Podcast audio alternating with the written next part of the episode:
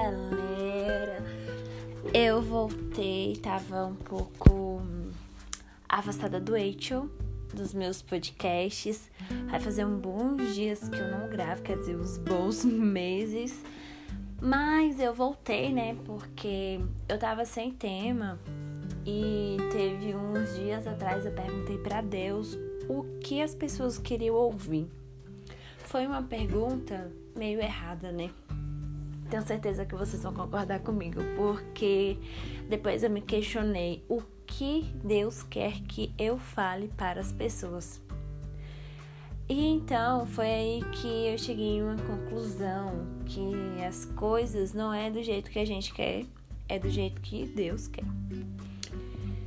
E hoje o meu dia foi meio corrido em questão do meu trabalho e tudo mais, da minha loja, né? É... E chegou em um momento em que a minha avó, ela tá passando por uma situação em que ela está se preocupando muito. Então, hoje parece que Deus usou a minha avó para me levar a pensar e me dar um tema em que as pessoas deveriam ouvir. E foi aí que eu entrei em um assunto com a minha avó que eu falei, eu acho que não é só para minha avó. Se eu perguntei para Deus o que que ele queria que eu falasse para as pessoas, ele me fez, me entregou um assunto em que realmente as pessoas devem ouvir. E eu fui parar em Salmos 37, 4, que foi o que eu falei para minha avó hoje. Eu falei, vó, a senhora tem que confiar em Deus, entrega nas mãos de Deus que vai dar tudo certo. E assim eu acabei parando em Salmos 37, 4, que a palavra de Deus diz assim: Deleita-te também no Senhor e Ele te concederá o que deseja o teu coração. Entrega o teu caminho ao Senhor, confia nele e Ele tudo fará. E Ele fará sobressair a tua justiça como a luz e o teu juízo como o meio-dia. E descansa no Senhor e espera nele. Não te indignes por causa daquele que prospera em seu caminho, por causa do homem que executa astutos intentos. Então, né? Deleitar no Senhor é uma demonstração, que é demonstrar um excesso de satisfação em relação a algo. Ou seja, algo que você está passando no momento. Algo que vem te preocupando no momento. Não só no momento, como sempre. E você ainda não teve a vontade ou, ao mesmo tempo, na cabeça de entregar para Deus. E entregar para Deus quer dizer o quê? Permitir sem restrições nem objeções que Deus dê a direção para a nossa vida.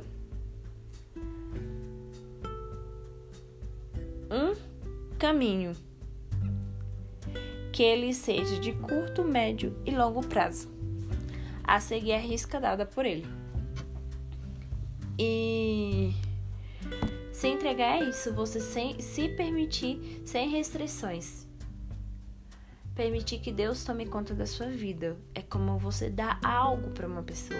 Você não vai ser mais dono dela, é Deus que vai ser dono dela.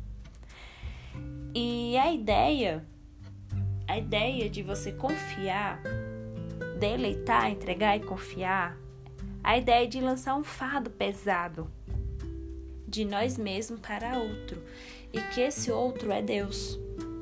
A ideia de lançar um fardo pesado que a gente não temos força para suportar e que a gente pode entregar para Deus. E no decorrer desse texto, eu percebi que realmente faz sentido.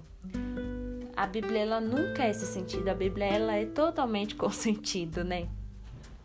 E às vezes a gente entrega as coisas para Deus aqui agora, pela noite, quando é amanhã de manhã a gente tira. Então, nisso é como se fosse um relacionamento. Você tem que ter a confiança, você tem que confiar que aquela pessoa ela vai fazer aquilo impossível por você, que Deus vai fazer o impossível por você. E essa palavra foi a que Deus tocou no meu coração, foi a palavra que eu trouxe para vocês refletir. É, Foi a palavra que Deus me deu para me falar para minha avó.